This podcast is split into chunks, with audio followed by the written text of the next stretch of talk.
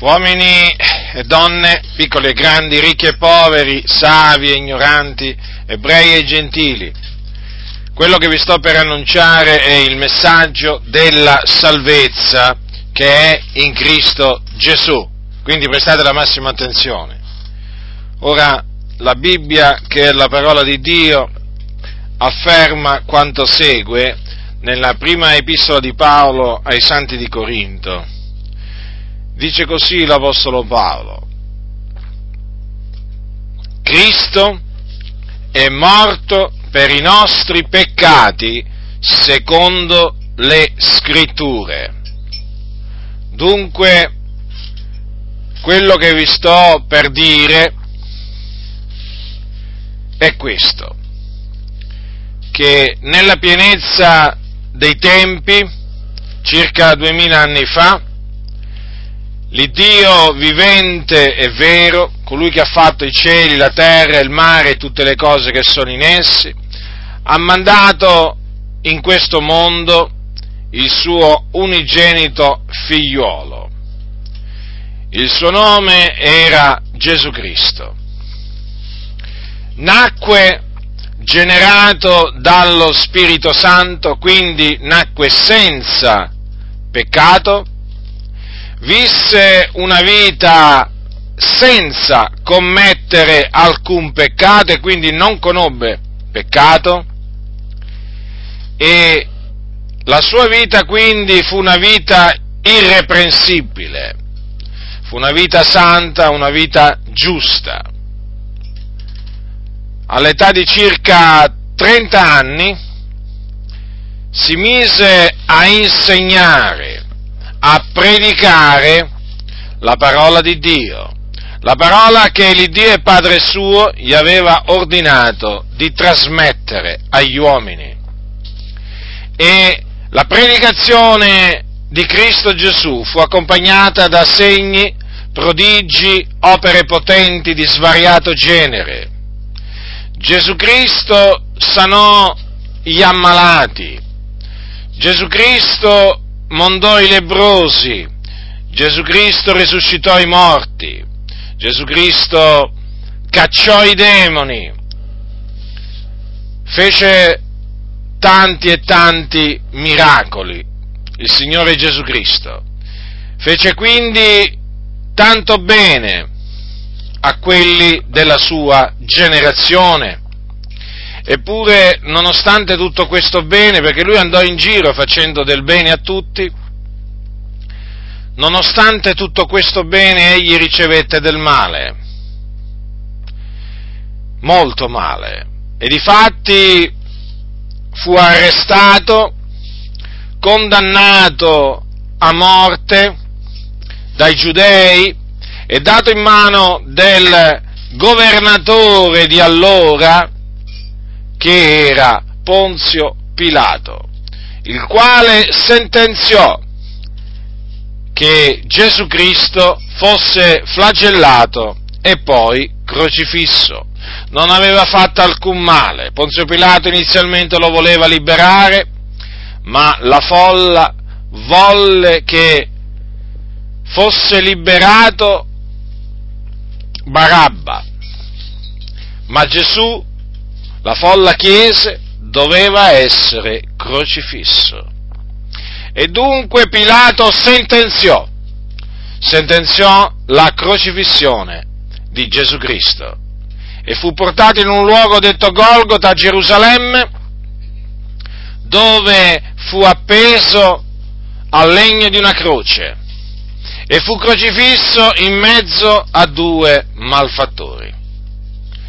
Quindi Gesù fu messo in croce e su quella croce, dopo una terribile agonia, egli rese lo spirito, egli morì.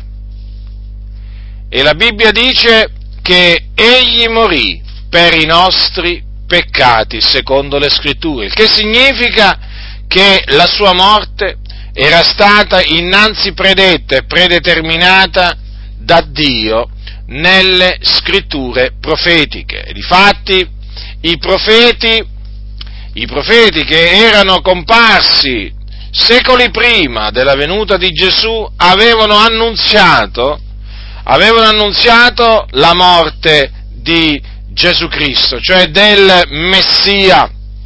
Infatti Isaia aveva detto, egli è stato trafitto a motivo delle nostre trasgressioni, fiaccato a motivo delle nostre iniquità. Il castigo per cui abbiamo pace è stato su lui e per le sue lividure noi abbiamo avuto guarigione. Noi tutti eravamo erranti come pecore, ognuno di noi seguiva la sua propria via e l'Eterno ha fatto cadere su lui l'iniquità di noi tutti. Dunque, quello che avvenne a Gesù molto tempo dopo non fu altro che l'adempimento delle predizioni che i profeti avevano fatto per lo Spirito Santo. Dunque noi affermiamo che Cristo Gesù nella pienezza dei tempi è morto per i nostri peccati secondo le scritture. Dio fece ricadere su di lui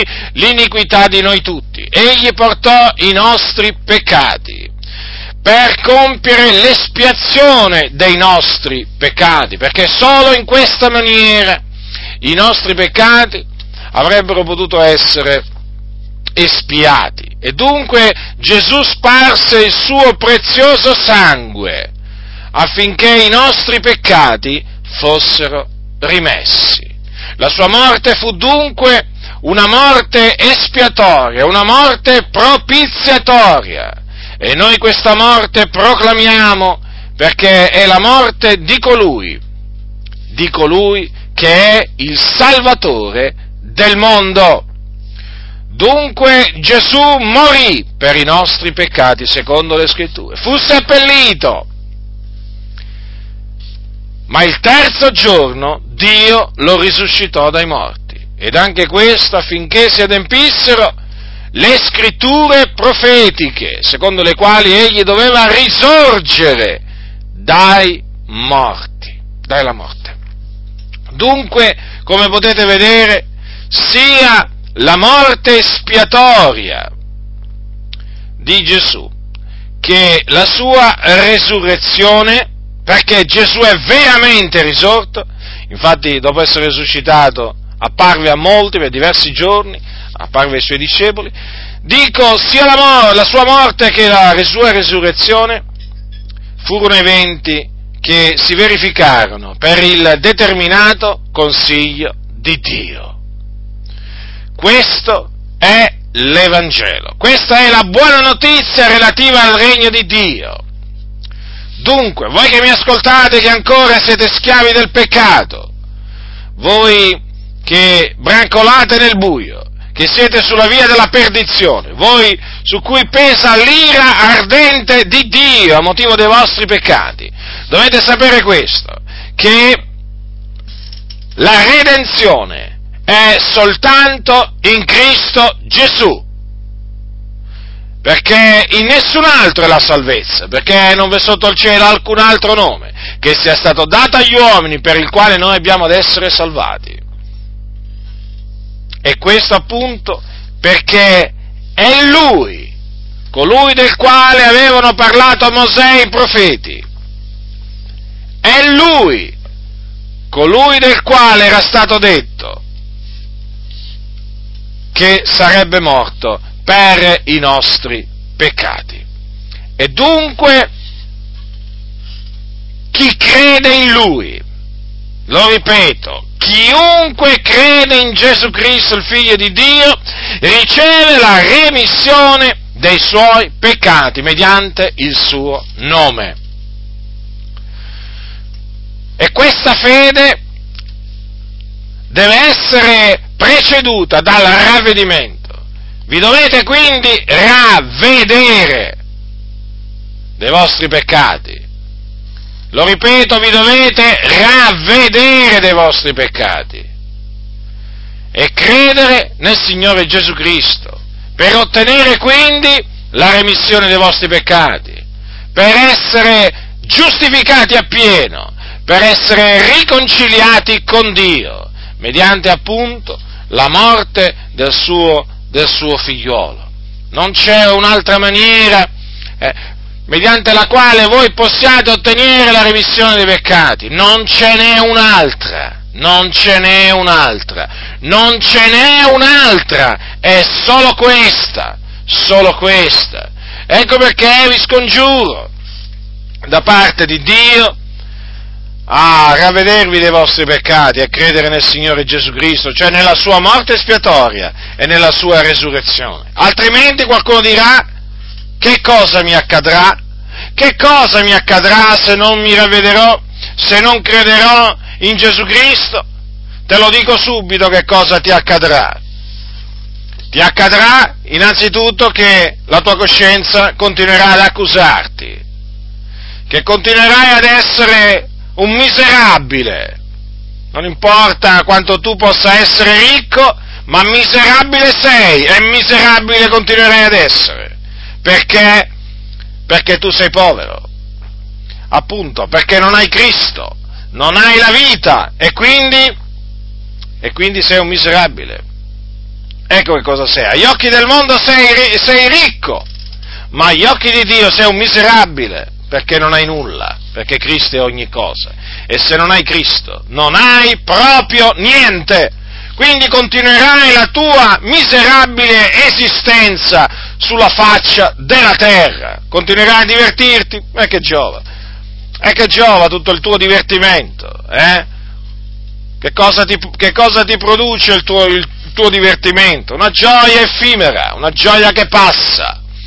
Peraltro, una gioia falsa e poi devi sapere questo, che quando morirai, che quando morirai, scenderai nel soggiorno dei morti, che è un luogo di tormento nel cuore della terra dove arde il fuoco. E andrai a, ad essere radunato assieme a tutti quelli che come te prima ragionavano nella stessa maniera. E quindi che si sono rifiutati di, di ravvedersi e di credere nel Signore Gesù Cristo. Li andrai a raggiungere, loro ti hanno già preceduto, quelli che sono morti appunto nei, nei loro peccati ti hanno, ti hanno, già preceduto là e tu, tu stai per raggiungerli, quindi sappi quello che ti sta per succedere alla tua morte e non sai, bada bene il giorno, eh?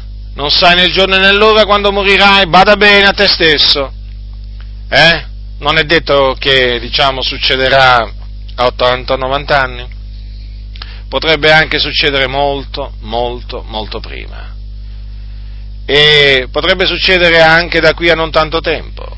Quindi, ascolta molto bene, quello che ti aspetta è un orribile fine. Ti aspetta il tormento nel fuoco dell'inferno, perché così è anche chiamato soggiorno dei morti. Là c'è un fuoco che arde e là le anime che vi scendono piangono e stridono i denti. Non è, l'inferno non è un'invenzione della Chiesa, non è frutto della mitologia antica, l'inferno è un luogo reale di cui parla la parola di Dio. Esiste! L'inferno esiste e là sei diretto, là sei diretto. Quindi ti esorto da parte di Dio di nuovo, per l'ennesima volta, a ravvederti e a credere nel Signore Gesù Cristo per eh, ottenere la remissione dei tuoi peccati, essere riconciliato con Dio e scampare a questo orribile fine che ti aspetta. Sappi, Dio è buono ed è anche paziente. Ma arriva il giorno, arriva il giorno che poi Naturalmente il peccatore muore. E quando il peccatore muore, dato che muore nei suoi peccati, allora egli veramente scendendo nel soggiorno dei morti, nelle fiamme dell'inferno,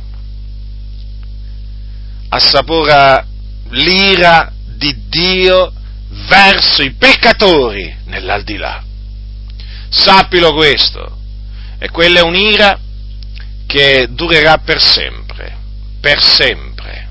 Considera, considera attentamente questo. Se ti rifiuterai di ravvederti e di credere nel Signore Gesù Cristo, l'ira di Dio rimarrà su di te per sempre, cioè per l'eternità. Scenderai prima all'inferno con l'anima tua, poi nel giorno del giudizio risorgerai in risurrezione di condanna. Il Dio ti giudicherà secondo le tue opere e ti scaraventerà nello stagno ardente di fuoco di zolfo, fuoco eterno, dove sarai tormentato per l'eternità. Vedi, l'ira di Dio continuerà a riposare su di te. Che orribile fine ti aspetta! Che veramente eternità piena di ignominia ti aspetta, se non ti ravvederai e non crederai nel Signore Gesù Cristo. Ecco perché il mio desiderio, la mia preghiera è che voi che mi ascoltiate, che ancora siete schiavi del peccato, possiate ravvedervi e credere nel Signore Gesù Cristo.